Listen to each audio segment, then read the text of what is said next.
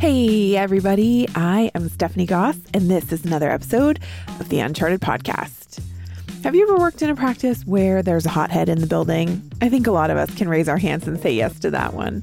But this episode is a little bit different because we are talking about a very important question that came into us through the mailbag, and that is what do we do when the hothead is the one in charge? This was a question about a uh, medical director wondering what to do when they have a practice manager who is the one who is the hothead. They are reactive. They come from a place of emotion rather than logics when people question them or their judgment, or they perceive that someone is questioning them. And this medical director is wondering, what in the heck do I do with this? How do I get the team to understand that this is not acceptable behavior? How do I change the behavior, especially when I'm not actually this person's boss? This one's going to be a fun one, so let's get into this. And now, the Uncharted Podcast. And we are back. It's me, Dr. Andy Roark, and Stephanie feeling hot, hot, hot goss. oh, How's it going, Andy? it's it's uh, as I said, it's it's frustrating. I'm having that day where I have worked all day and I have finished nothing. Yeah. Like nothing has been finished. Yeah. Everything has ended with me running into a roadblock that requires waiting for someone else or needing to uh, make an edit after I show it to someone or um yeah, just it, having to go back to the drawing board or us running out of the thing that we need. Like, I'm like, this is finished. It's like, no, we're out of printer ink. It's not finished because I can't print it until the ink is here. And it's just my whole, I have busted my hump today. And if someone's like, what did you finish? The answer is Nothing. Absolutely nothing. I hate I days took like my that. child all the way to school. Like, if that, if it if that matched the rest of my day, Hannah would be like in some neighborhood somewhere halfway there. or I was going to Uh, say you got all the way home and then they called and said, "Hey, she doesn't have her lunch or her permission slip or something, right?" Like, "Ah, I have to go take her lunch to school. That's exactly what happened. That would have been hundred percent par for the course today. I'm super loving the work I'm doing, but I just wish it would end. Oh man, I'm sorry. Well, those days, those days are frustrating, you know, because you you on one hand you feel really productive because you're just chugging through and you're Oh. getting shit done, and I'm on the other hand, with- you don't feel like you've done I've done. anything. Yeah. Oh yeah. I'm super ha- like the work that I have done today is good work. Like I've worked hard. Right. And if someone said, "Show me what you did today," I could lay down a lot of things. And they would be like, oh man, you put some thought into this and you did some research here. And this is going to very soon be something that you're proud of. Right. I'm like, yep, it's just Not, today. finished. exactly right. Not today. Not today. Um, Oh man. oh man. So that's, that's me. How about you? How are how are things with you? You woke up with a migraine. I, I, you know, it's one of those, it's one of those days we have been having, uh, this has been the longest, coldest, wettest spring we have had in the eight years that I have lived here. Uh-huh. It is still pouring down rain like every day, but we have started having mornings where we wake up and it teases us like it's going to be sunny and it's bright and there's blue sky and then it starts pouring. Uh, and so I just think that like the shift in the weather and the pollen, the the, the plants are so confused because they're getting some sunshine and then it starts pouring again, uh, and there's pollen everywhere. And it just, I woke up this morning and just was like, okay, my head feels like it's going to explode. But other than that, things are uh, things are good. There's lots happening. We are busy, busy, busy, and um, No, you know, it is it is good. It's good. Things are good. Yeah, I know. I agree. I'm just we're we are working so hard behind the scenes. People have no idea. Like we're in stealth mode, I'm- banging, yeah. banging got- away on a bunch of stuff. We've Oh got some God. stuff coming up in the next couple of weeks that's gonna uh, come out and launch or uh, open up, and I am really excited about a lot of the things that are that are coming. So Yeah, not me too. All right, we have uh we have a good question today. This is one that a lot of people I think have, and this is gonna let you and me uh really geek out on some stuff that we love to talk about. This is a Mhm. strong suit for the two of us. Yeah. Yeah. Let's get into working with hotheads. Yep. So we got a letter in the mailbag uh, from from a friend and colleague of ours, and it was so funny because their first sentence was, "How do I calm down the practice hothead?" And then and then the second sentence was, and how do I do that when the hothead is the one in charge? yeah. and I started laughing. I was like, "Oh, fantastic!" And then they they went on to fill us in on the longer version. Uh, so this is a practice who has a practice manager who is the one who is very reactive, and this um, this perception is coming from the team. Um, in particular, they are really reactive when they get feedback from anybody on the team. And so they are asking for feedback from the team. And the team feels like when it is being given or when questions are being asked about things that this manager is doing, the manager is reacting from a very emotional place, not from a place of logic at all. So, um, you know, an example that they gave us was hey, a doctor, one of the doctors on the team had a question. The manager said they were going to look into it. In the meantime, this doctor emailed some other people to ask to see if anybody knew the answer and included the manager in the email. And the manager went back to the associate vet and was like, if you've got something to say to me, say it to my face. Don't Oh, email my boss. Like, very angry that they had emailed anybody else. Um, and so it, uh, th- this uh, the person who wrote this to us is a medical director so they're working directly with this manager um, but they are in the position where they are not actually their boss which is pretty common in a in a corporate structure right? Like if you're not the practice owner and you're a, you're a medical director often the practice manager is act, being act, day-to-day managed by someone else. And so this medical director is like look i've talked to this person about these things.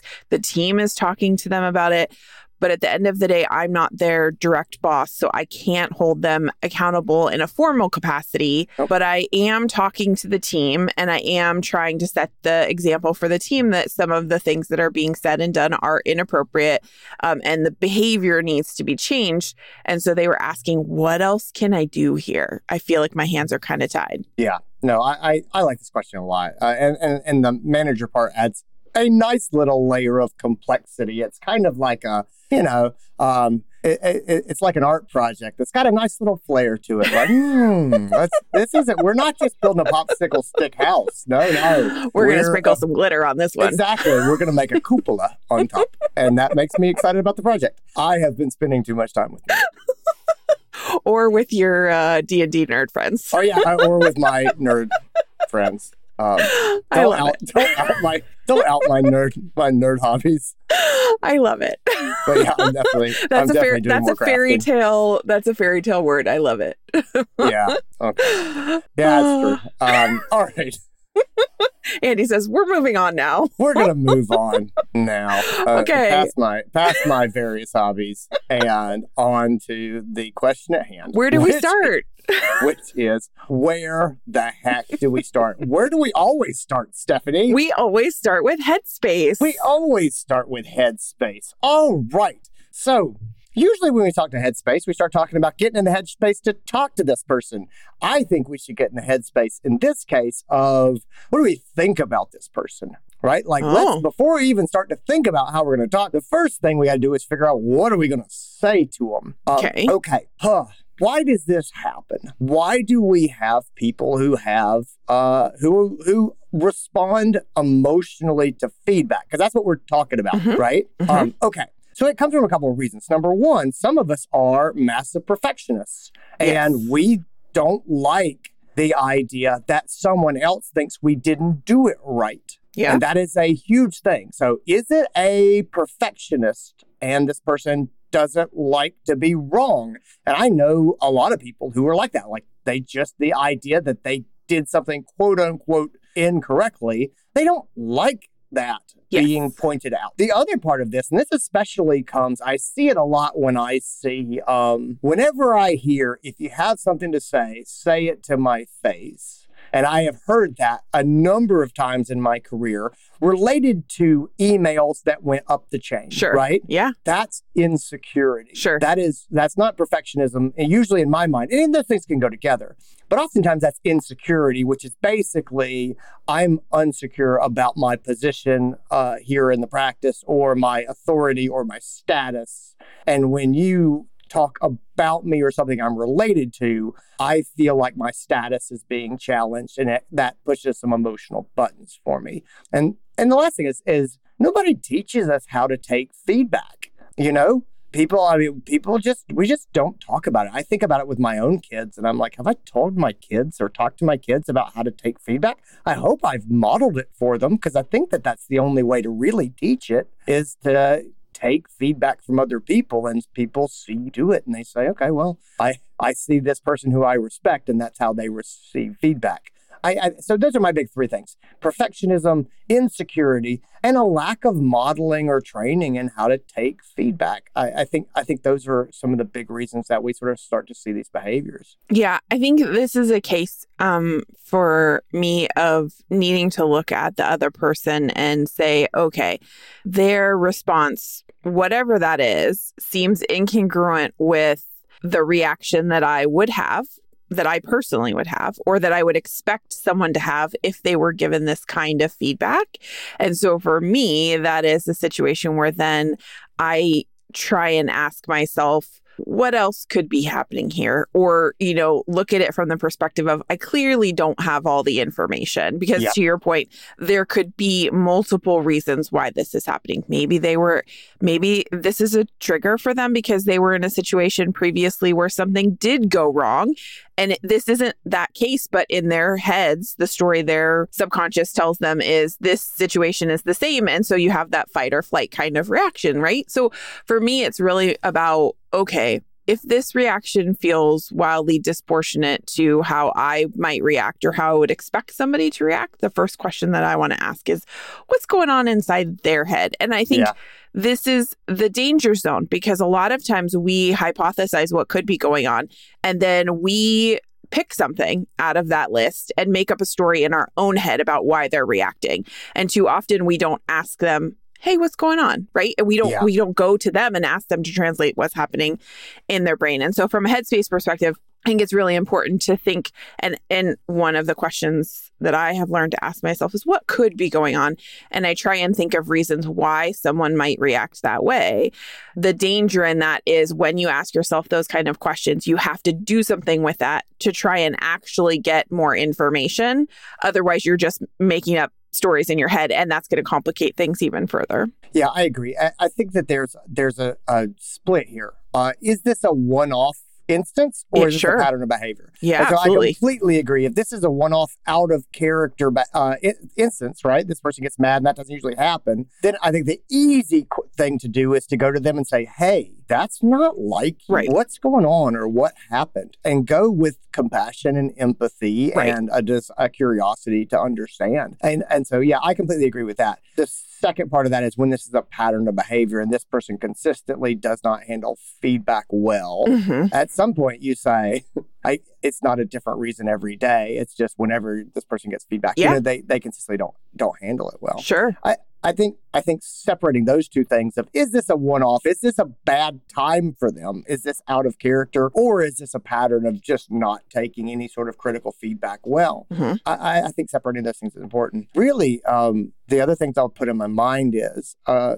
this person can grow out of this behavior. Mm-hmm. And I have a hundred percent seen people move past this specific behavior. I have worked with people who uh, uh, reacted strongly or emotionally to negative information and, and negative feedback, and they decided they didn't like that, and they came to realize that they were shooting themselves in the foot, or that they were their own worst enemy, or they made situations significantly worse, mm-hmm. and that experience for them allowed them to decide they were going to do better. And this is something that if the person wants to move past, mm-hmm. I 100% believe you can move past it. I believe that we can be the masters of our emotions. If mm-hmm. people mm-hmm. are serious about changing this behavior, they can change it. I don't buy into the idea of that's just how I am. I can't right. help it. Yes, you can help it. Yep. But they have to want to help it, which means there is no feedback that I can give if they don't see the problem. They have to want yep. to to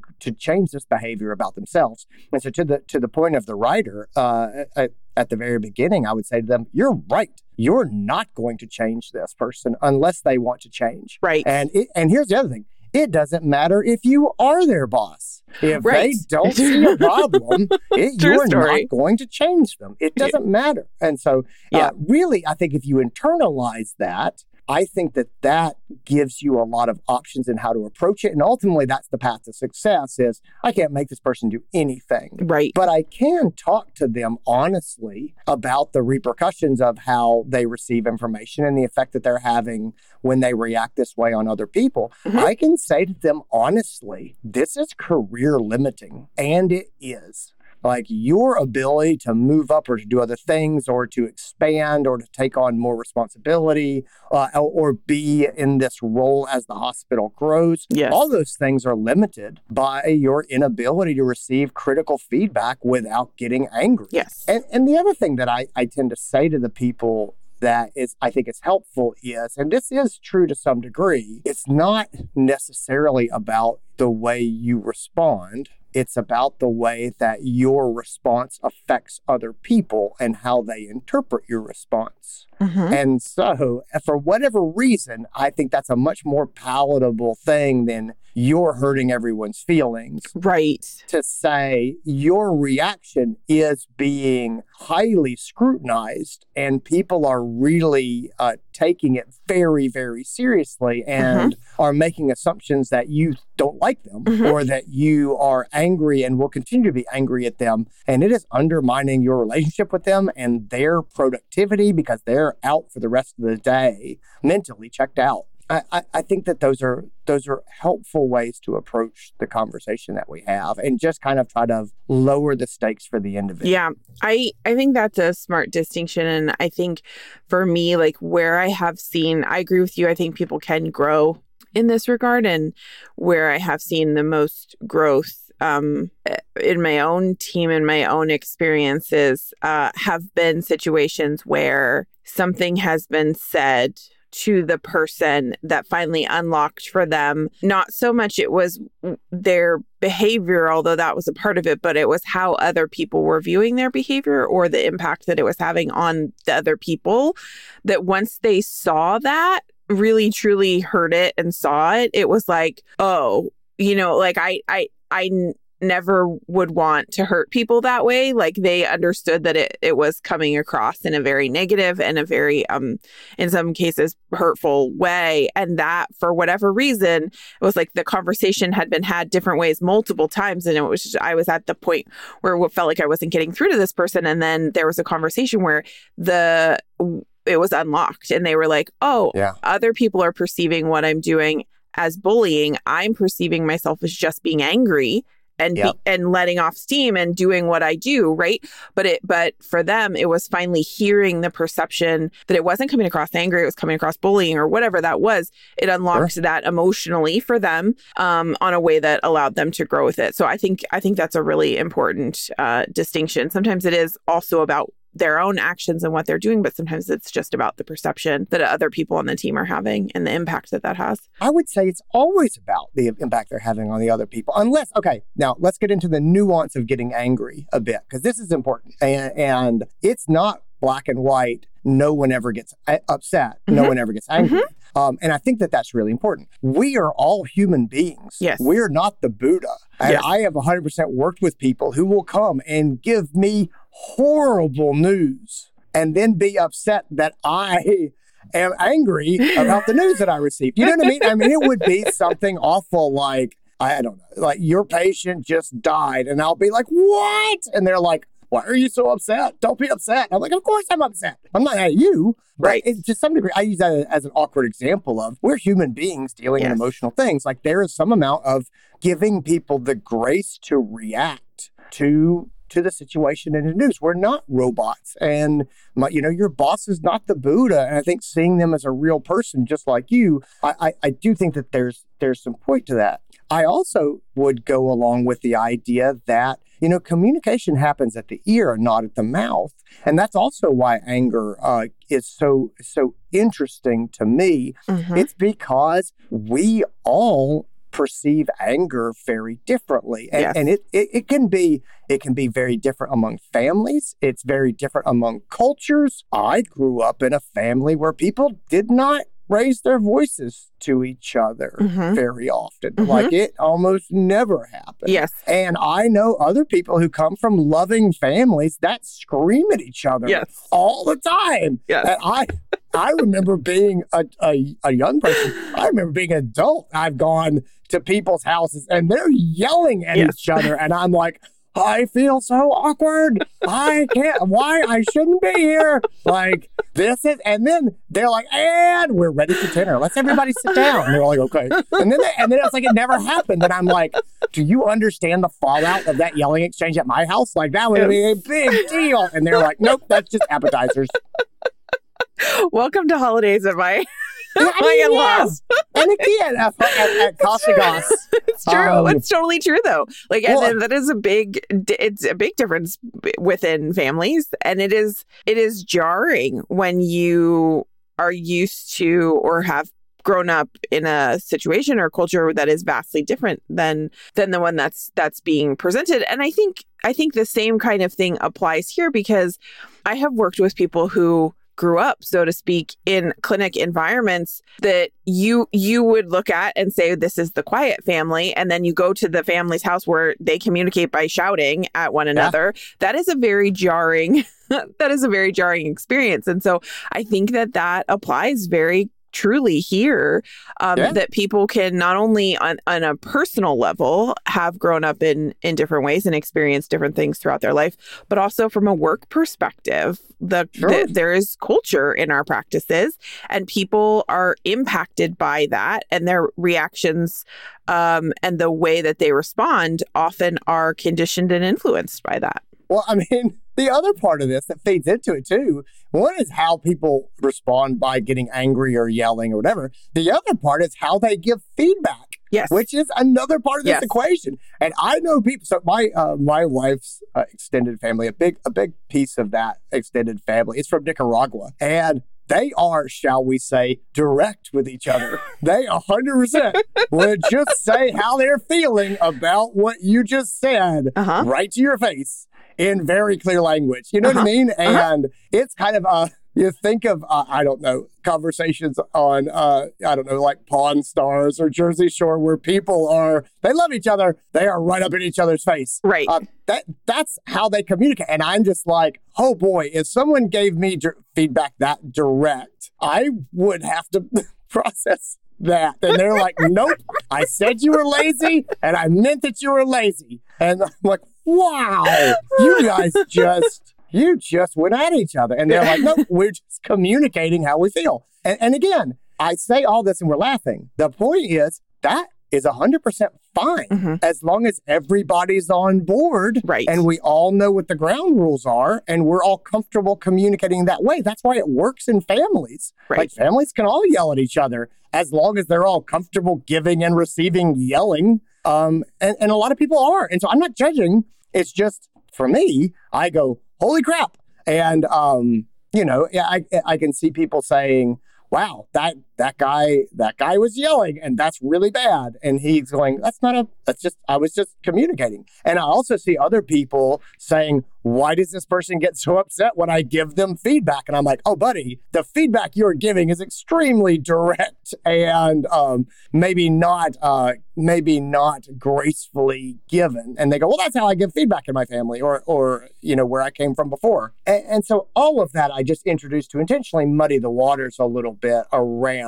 this person responds in an emotional way. I go, this is not as cut and dry as people like to think it is. And Right. I think that that's good because it's much easier to coach people when you're in a, a little bit of a murky water. When it's not, hey, you're clearly the bad guy who needs to change. It's much easier to say, hey, look, everyone is different in how they give and receive feedback. Everyone is different in their comfort with emotion and showing emotion. You're not bad. You're not wrong, even. You're being perceived this way. Mhm. And there are other people who will perceive you this way as you go on in your career. Mhm. And while you're not wrong, you're less effective than you should be or could be. And there are some changes you can make to make yourself much more effective. And I just think that's so much easier to think and to say than to try to say you're you're a bully and people are complaining. Yeah. I think the other thing that, um, you know, I, I like that we're talking about the murky waters because I think it is important to be able to see some perspective from both sides here because like you said it's not it's not cut and dried that we're talking about someone who is a horribly toxic person and their Right. behaviors are like, this is flaming and it just needs to go, right? Like we've had some episodes where we said, this is our answer because that's, Mhm. you know, that's, it's clear cut. I don't think that this is the case. The one thing I will say that for me brings things into focus and, and gives me a good direction to head in is that um, our writer said a lot of this, a lot of the communication here that is problematic is happening over email. and Yeah, so yes. and so I think that that's a it crystallizes it for me because email lacks the ability to read tone and emotion Mm-hmm. the way that you can when you're in a room with someone and you're looking at their face and you're hearing the tone of their voice and you're seeing their body language you know we were talking about communicating in families and and that kind of environment and i really i am a big advocate that there should be professional bars set in our workplace. And i i'm not a fan of the idea that let's just have one big happy family at work because i don't i don't think that Mhm. I, I haven't seen that work out too well too often um Yeah. and so uh, for for me that's something that i struggle with and the area where i feel like um it allows us to have some focus here is that we're specifically talking about uh, most frequently the context of email and so that is something that makes it actionable for us because it's not like they're all sitting in the same room and Yep. so it makes the ability to coach and make it actionable a little bit easier i feel like Yeah, I agree. And the last part of me for Headspace is um, if you are someone who deals with this person and you have to deal with these blowups, right? You're mhm. dealing with this. I, I think you need to get a headspace for that. And and the headspace for me is, um, you know, personal boundaries are important to me, and dignity is important to me, and self respect Mhm. are important to me. Which means I am not going to have you trample on my dignity, and I am not going to uh, abandon my self respect and let you yell at me. You know, like I, I'm just, I'm not going to do that. And I would encourage people to decide what are you willing to tolerate and what are you not willing to tolerate. And Mhm. this is beyond, you know, this is beyond your practice protocols. It's just, it's the ability and the willingness to say, excuse me, I don't appreciate you speaking to me like that. right And people say, Oh my God, you say that? And I do. And the reason I would say that is because you have a choice to make when you deal with someone who reacts this way. Do you want to have awkwardness as you deal with this person get getting angry? Or do you want to have resentment because you didn't deal with this person getting angry Yeah. and now they have continued to act this way and you don't know when it's going to happen again? And, you know, uh, and this doesn't have to be a first time it happens, I'm ready for it. But if this is a thing that happens at some point, you have to ask yourself, am I willing to be spoken to like this? And if Right. the answer is no, then I, that doesn't mean I'm going to get mad. It doesn't mean I'm going to yell back. I'm not. Right. But I am going to tell you, listen, I do not appreciate being spoken to like that. And mm-hmm. it may not be at the time this person is reacting emotionally. I mm-hmm. may come back mm-hmm. and say, hey, can we talk about yesterday afternoon? Mhm. when you did this i it was not acceptable. And it ruined my day. And i went home and talked to my spouse about it. And it because that's how much it bothered me. And i want you to know that that's the effect it had on me. And i'm not willing to have those conversations or be treated like that again. Mhm. and and i'll go get another job you know and like Mhm. seriously. And, and i i just i do believe in that. There's plenty of vet jobs out there and i'm not going to be yelled at Mhm. and it's funny, you can back people down real fast if you just tell them that. And again, I'm not I'm not trying to be callous. I'm not trying to to be a jerk. I'm being honest about what I need to be in this relationship. And I, and I, I go back again and again to what we always say is that guys, your job is a relationship and you should treat it like a relationship. And I'm not going to be in a relationship with people who yell at me. right And I would say that to to I would say that to people I call my friends. I would say that to my family members. Like, hey, I'm not going to call you if you're going to yell at me and berate Right. me. I'm not putting myself in that position. Right. And you need to know that. And that's why I go back to personal boundaries, to dignity and self-respect. Is go, I'm not willing to tolerate this, and I will tell you that, and you can do with that information what you will. I'm not kidding. Yeah. Well, should we take a break here and then jump into how do we take this headspace and try and address some of what is happening? Yeah, I think there's a lot of stuff that we can do. I, I think this is usually I can get pretty good outcomes on these Mhm. uh, on these conversations. So yeah, let's take a break and then we'll get into it. Okay. Hey, Stephanie Goss, you got a second to talk about Guardian Vets? Yeah, what do you want to talk about? Man, I uh, I hear from people all the time that are overwhelmed because the phones never stop ringing. Yes. Um, and I'm sure you, you hear from these people as well. You know, like our caseload is blowing up and the doctors are busy and uh, the phones just don't stop. They never stop. that is a true story.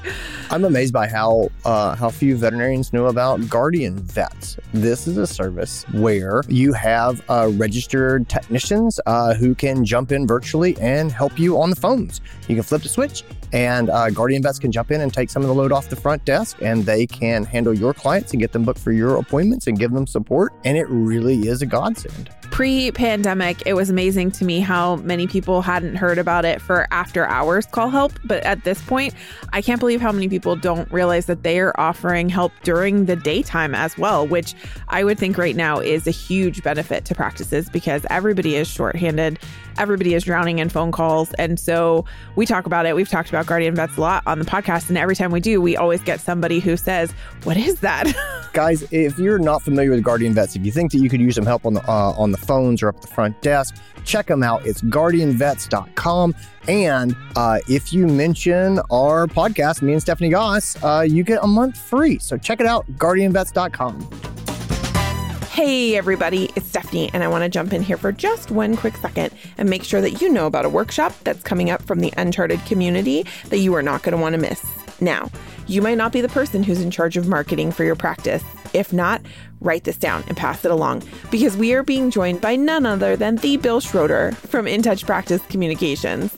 Bill is amazing. He is wonderful, he is funny, he is kind and down to earth, and he loves nothing more than working with veterinary practices and cheering them on about digital marketing. And Bill is joining us on Wednesday, June 8th from 7 to 9 p.m. Eastern, which is 4 to 6 p.m. Pacific. And he is talking about creating content that clients crave. He is going to teach us how to explore contents that are the most valuable uh, and that have a huge in- impact and talk about proven methods for great content development. Bill did this workshop for us live in person previously, and I said, Hey, Bill, I would love for you to bring this to the Uncharted community, but also to veterinary medicine and beyond. And he is doing just that on Wednesday, June 8th. If you would like to find out about this and all of the upcoming events from Uncharted, head on over to the website at unchartedvet.com forward slash events, and you'll be able to find all of the things that are coming that you are not going to want to miss. Now back to the podcast. All right, you ready to unpack this a little bit? Yeah, let's do it. All right, cool. Let's jump into specifics here. So, uh, specifics as we have this conversation. Number one, lower the stakes. It's, it goes back to what we were talking about before. I don't want this person necessarily to feel judged. I don't want the, as, any more than I have to. I want to make this not a big deal. When people have a personal flaw, like a personality trait that's causing problems, Right. it is easy for them to feel like you're attacking their identity and who they are. Right. And that can stimulate strong emotions, feelings of shame, things like that. None of those things help me change this person's behavior. Sure. And that is why I'm going to go ahead and try to lean into what we talked about before of, hey, communication happens at the ear, not at the mouth. And you are being perceived in this way, or you are having these negative effects on people when they are seeing this emotional response or hear this specific language, right? Mhm. To try Mhm. to lower the stakes. Number two, and you heard me just kind of stumble on it, you can't say you're being a hothead. You're getting angry because people will say, No, I'm not. Mhm. You need to speak in specifics. Yep. What are you talking about? Are they raising their voice?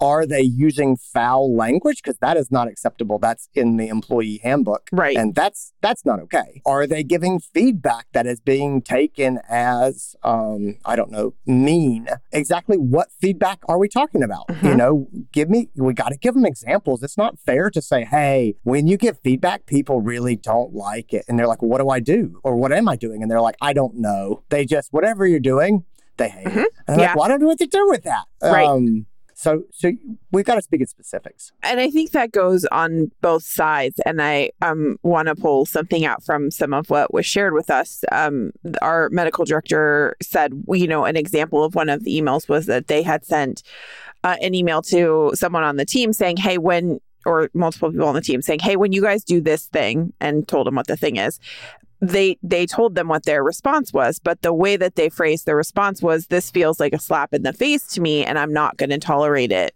moving forward. That is a really good example of where it's not not clear. It's not specific. So giving them the example is wonderful. You should tell them exactly what happened right? They they mm-hmm. need context. But telling them that it feels like a slap in the face to you what what does that mean? Yeah. that's so subjective. There that could be interpreted a million different ways by by five different people on your team. And to follow it up with i won't tolerate it feels again very subjective because again what Yeah. does that mean? It does that mean that you're not going to talk to me anymore? Does that mean that you're going to write me up? Does that mean you're going to report me? What what does that actually mean? And so i think on both sides of the equation everything for me around this has to do with very clear action steps and giving um, clear clear examples and clear mm-hmm. responses on both sides or you're not going to get anywhere I agree. I also go back to our email 101 rule that we talk about quite frequently. yes Anything that is going to elicit emotion or that you have emotion tied into, that's Yes. not an email, my friends. That's Yes. at least a phone call. It's just, and that's just it. There is too, it's too easy to misinterpret tone, to read tone in. We have all heard people reading things in the worst possible, you know, assumptions being made. And they're like, can you believe he said that's fine? See you later. Can you believe he said that? Yes. And you're like, I don't think he said that's fine. I think he said that's fine. And like, The- nope, nope, that's not what he said. He said clearly that's fine. Uh, that's actually uh, that's it's so funny that you called that out because that's actually uh, an improv exercise that I learned in in school, and I actually love doing that with my team in team meetings. Y- you can one hundred percent take a, a, a phrase, couple of sentences at the most, and have five people read it and tell them read it however you want to read it, and you will get five different tones five different inflections, five different uh, emotions played into the exact same wording. Yeah. And so you want to talk about eye opening for your team, like when you're talking about customer service stuff or stuff that's coming in from clients. It's a great example. And it applies here to the team too when you're talking about sending emails to each other, particularly. I, I you're spot on. You're gonna have different reactions from different people. And so it's funny because you were saying earlier that we don't we don't get taught how to take feedback. And um, I would say that one of the things that often is not taught enough either is how to write professional emails. Yeah. and it's funny because I actually uh, t- I took a, uh cl- a class in business school about uh, business communication, and one whole semester was on email. And it was a short course. It was but it was weeks of how do Yeah. how do you write professional emails? Wha- how, what things go into them? What don't? How, you know what kind of grammar? How do we use language appropriately and that is something that i think that we don't teach enough Yeah. um, just in general as a life Mhm. skill. And then when we take people a lot of times in veterinary medicine and we promote them because they're good at the job they had, Yeah. we don't often equip them with the we don't often equip them with the skills that they need to be successful in the job that they have now. And this for me is usually an example of one of those things because we think it should be common sense for people to know what should go in an email and what should not. But it, it, it is not. That is a teachable skill. And it is something that we don't often um, put enough emphasis on. And so I think that, that that part is really important. Teaching our teams, hey, these are, I love how simply you state the rule. Like, if this is something you have emotion for, or you feel like it might elicit an emotional response Yeah. on the part of the other person, don't put it in an email. yeah. People Simple over rule. Yeah, people overuse email. Uh, they they do. Uh, Yeah. Emails should be short. Or They text. should be exactly or text. Um, especially text. There should not be any emotion in text. It should be a hundred percent straight up rote information Mhm. that this is what what time are we meeting? Yes. Thank you. What is the phone number? Yes. I will be there five minutes late. It Right. should be straight up communications like that. Yes. Uh, people way overuse email. It should be short information exchanges. Yes. Uh, two two things I would say on, on that. My favorite one when we talk about uh, tone. Uh, my favorite example is this. It's uh, I didn't say you made a mistake. I didn't say you made a mistake. I didn't say you made a mistake. I didn't say you made a mistake. And I didn't say you made a mistake. And those are all different. And Yes. they are 100% the same phrase. And it is just where do you put the emphasis on that? And, and, and it's, it's a joke, but it's not a joke. And, and that is why I say anything that has emotion, just text is not the right way to send it. It's not. Mhm. And so, so there's that. The other thing, as far as your professional email course, I will say this. I have been thinking about this recently. I believe that the most valuable videos on YouTube are the boring videos of things you do all the time and would never watch a video of. You know, I think the number one how to YouTube video that anyone should watch is how to use your own cell phone. Like, if people are like, I'm not watching how to use my iPhone. I'm like, I bet the amount of time and quality of your life would go up substantially if you watch the 25 minute. Here's the top 10 tricks you didn't know about your iPhone. Like, I, I'm confident that. Yeah. I think in, in that vein, I think a class on how to write a professional email. Everyone goes, I do. Know, other people need that. I don't need that. I'm like, you should take the freaking Everyone class. needs it. Everyone probably needs it. And it's just, it's one of those things where, yes, you would sit through it. And yes, you would probably pick up two or three little things, but those two or li- little things might save your bacon uh, a couple of times throughout the 30 year career of you using email. You I know? will I will tell you I took that I took that class um 20 plus years ago and I couldn't tell you three quarters of the content, but I will tell you the three things that stuck with me from that class. I don't ever do when I'm putting it like there your point is solid. There were Yeah. like three things that stuck out to me and every time I write an email, I hear the professor's voice in my head and I'm checking to see am I doing or not doing those those three things. I think it's I think it's super super valid. Yeah. So yeah, I, I agree with that. So so get off email. Separate the person from the behavior. And and I know we've said this a couple of different ways. Let's talk about the behavior, not Yes. about the person getting angry. You know, maybe they need anger management classes. I don't know, and neither do you. Uh, they need to not communicate in the way that is making others believe that they're angry. And if they need to go to anger management to accomplish that, then that's fine. But separate the person from the behavior, and let's talk about the behavior, not about the person as uh, as someone who can't control their emotions. I agree. And so our medical director asked like, okay, I'm not I'm not their boss. Nope. So how can you know what can I do? It doesn't matter whether you're someone's boss or not. You're a human being who has to interact with them on a regular basis. And so there's nothing wrong with you speaking directly to them about the impact that it has on you or the impact that it has on you and the rest of the team. And so for me, I think the action steps start there. And I think the point you just made about separating the person and the behavior is is really important. And Yeah. so for me, it's about saying, you know, coming assuming good intent and trying to come from a place of good intentions. And I always start with asking for help because I very could probably count on one hand the number of times that I have asked somebody else for help and they have flat out refused. And so Yeah. for for mm-hmm. me it is I need your help and then give them a specific. The other day when you sent the email about and tell them exactly specifically so that they understand the email that you're referencing. When I read this section, the section on um, you know, you telling the team when they do this thing, it feels like a slap in the face. My response, my emotional response or my interpretation of that was X and tell them how that made you feel. You're by intentionally using words like I I responded this way or my I interpreted that to mean or Mhm. I thought, I felt, you're taking it onto yourself and there's nothing wrong with how your brain interpreted it. You're not saying they're wrong for doing it that way. It's not about them, it's about the behavior and how the behavior made you feel or made the team feel. And then say that really bothers me because here's why. It bothers Yeah. me because I feel like I did something wrong and I thought the conversation that we had as a group went really well. And so I'm really confused. That leaves me really confused, right? Whatever it is.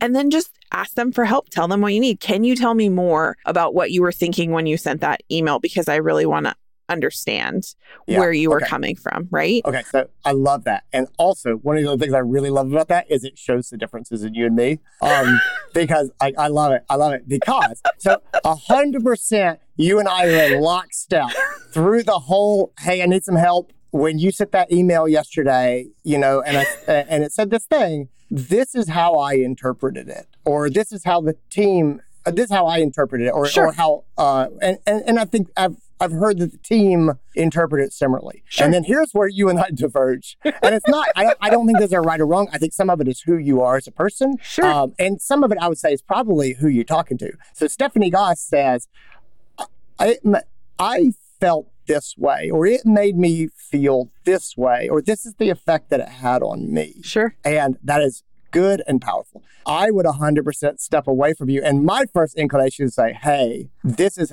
how it made my life harder, which is, um, and, and this is what you said. And that's kind of how I took it. And I know it's how the team took Sure. it. Sure. And as a result, I've been dealing with upset technicians all day long. And it's making my life really hard.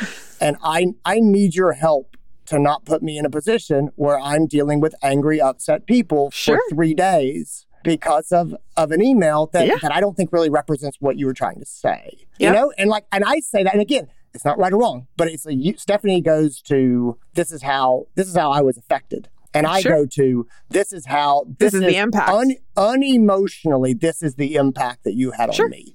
And again, and I'm not saying right or wrong. Yeah. It's it's hundred percent who you are. I am a very goal oriented person. Stephanie is a very relationship oriented person. And so we we Yeah. do it differently. And Well- it's not right or wrong. And I think I think you're spot on. And the other thing that I would say is that the approach that I would take, there there are absolutely times where I would take your approach. Sure. And for me, it's about how does the other person I'm trying to talk to communicate as well, right? So you are very, like you said, you're very goal driven and I am very relationship driven. And so that is my natural default to think that way. And at the same time, if I am talking to someone who is like a no bullshit, keep it Yep. short, like let's just have the conversation kind of person, I'm probably going to say, this has been the fallout. This has been the impact that it has had on me or on the team. Um, and I would probably use that tactic. And so I think they both are right and they both have value. And I think it's really important to figure out for yourself what you need to relay um, and and also where they are at because we Yeah. gotta in order for the conversation to move forward most successfully sometimes it's much more important for us to flex into their style or to lean back into into our own natural state Yeah, I couldn't. I couldn't agree more. Uh, A hundred percent. I, I would. I would absolutely flex over into your relationship style. You know, depending on who we're talking to, and Mhm. if I have, if I'm talking to a relationship person, that's that's where I would lean. Other than, hey, I've been inconvenienced by this, I would lean into our relationship. So Sure. anyway, I just. I love that you said that because it was I was right with you, and then it. you kind of and then you kind of made a move, and I'm like, ooh, that's not the move I would have made, and, and then it just made me think about, oh, that's that's what that's how Stephanie and I are different. yes But again, it's it's your go-to default. But I think your your point is maximum effectiveness comes from knowing the other person and making making the move that connects with that person. So anyway, I think I think I'm glad that you did that. I think that that is exact that is what I would say and how I would say it is, hey, I need your help with something, sure and then I would just tell them this is what's going on. This is what the email was. This is how I interpreted it. And it's how I know a, a number of members of the staff interpret it as well. And sure because the I yeah had. absolutely because I've had I've been having people come up into my office or come to my desk all day long because they are feeling very hurt or very angry or whatever the impact is like that's a very powerful tool Yep, I, I agree, and so I, I I really do think that that is that is the conversation to have. This person is not your boss, um, which is uh, they're not your boss and you're not their boss, Yes. which just makes it have a conversation like a friend or a peer. The best thing is if um, the best thing is for a mentor to to say, "Hey, my friend, we need to talk about this," you know, and and frame this in a developmental conversation. And we talk about giving feedback, and this if you are their boss you have a couple different levers to pull. I would still not pull a correctional lever if I didn't have to. sure I would still lead much more into, hey, I like you. I think you're doing a good job. The number one developmental challenge that you are facing right now to be a more effective leader is this perception. Yep. That is the Yeah. number one thing you need to overcome in the next year. I, like that, it should be priority one Mhm. in you in self improvement uh, and professional development for you to get where you need to go because that is the biggest thing that I think holds you back or or could potentially hold you back in the future. And that is a coaching conversation. I'm your biggest fan. I want you to succeed. I'm telling you, buddy, this is the thing you you got you got to fix this you got to nail this down and i believe you can but you have Yeah. to want to do it you have to do it yeah And I think I think the important part of the conversation is that it doesn't really matter whether you're their boss or they're your No. boss or vice versa. Really, for me, anybody on the team should be able to have the kind of conversation that you and I just talked about to say, "Hey, look, I need your help because this is what happened and this is how it impacted me or this is how it made me feel." Like they it, the other members of the team should be able to have that conversation directly with that person. And so for our medical director, like I know them and I know that they not only talk to this person directly, but I'm sure that they also coached other members of the team to try and get them to have the conversations directly because that kind of communication is important to them. Mm-hmm. And at the same time, I think it doesn't matter whether you are their direct boss or not. If you are taking it to the person who can do something about it. So if I am taking it to the manager and saying, "Hey, this is what happened. You I need you to work with me here because this was the impact or this is how it made me feel or the team feel or whatever." And you've had that conversation, especially if you've had that conversation repeatedly, which our medical director friend has, then it is not wrong to then manage up and ask for help with this situation because you have tried to fix it yourself. And so, if you have tried repeatedly and you can clearly define the steps that you have taken for someone else, it is not wrong to go to your boss or their boss and say, Hey, here's the situation. Here's what Yeah. I've done to try and uh, fix this. I am at a point where I feel like I need some help because I'm not getting any traction and I really want to resolve this situation. Can you help me figure out what comes next? You're not asking them to solve it for you. You're not asking for them to take the problem on. Now, they may look at it and say, This is not your problem. This is my problem. I will have Mhm. the conversation, but you are asking them for help. And that is a skill. Managing up in that way is, a, again, is a skill that we don't teach and we don't learn. And it is often looked at as, well, you're just telling on them, right? And that's not what you're doing.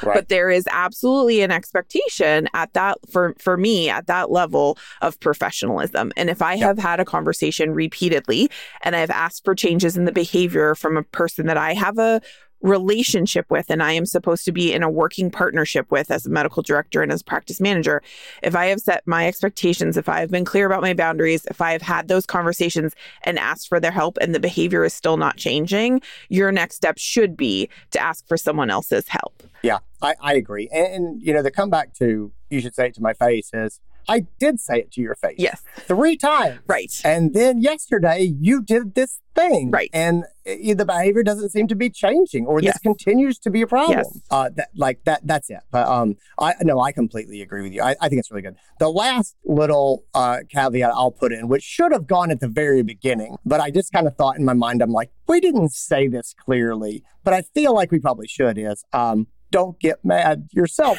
like confronting the hot-headed person Yes. when you're Yes. triggered is probably it's like it's like hey i'm gonna put this fire out with a powder keg i happen to have laying Right. nearby like yeah, that's not good i'm gonna douse this fire with some gasoline that'll settle it down Right. nope um, make sure that you're not angry when you talk to this person which means going to them and saying hey i need your help yesterday when you sent this email i was really affected and i'm not affected now but boy I, I'm- I took that in a negative Yes. way yesterday. Yeah. And that just makes this conversation a lot easier as opposed to how dare you, sir?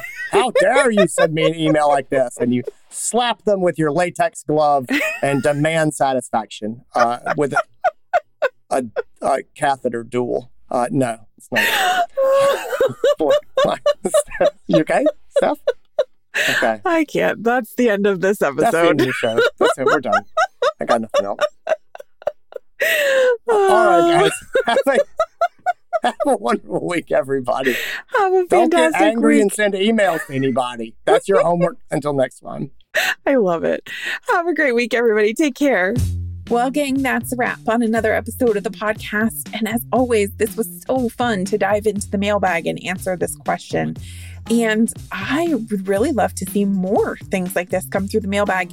If there is something that you would love to have us talk about on the podcast or a question that you are hoping that we might be able to help with, feel free to reach out and send us a message. You can always find the mailbag at the website. The address is unchartedvet.com forward slash mailbag, or you can email us at podcast at unchartedvet.com. Take care, everybody, and have a great week. We'll see you again next time.